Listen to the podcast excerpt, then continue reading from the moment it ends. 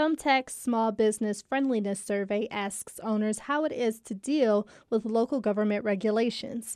Chief economist Jon Lieber says that's a big factor in business success this measure of, of how friendly the regulations are is, is really about how much time these businesses have to take out of running and growing their business in order to make sure they're following and understanding all the rules the government puts in place. Lieber says Detroit scored an average C plus in business regulations, taxing, and licensing. He says the city also scored a B plus in ease of starting a business, suggesting there isn't a huge burden in getting one off the ground. I'm Brianna Tinsley, WDET News.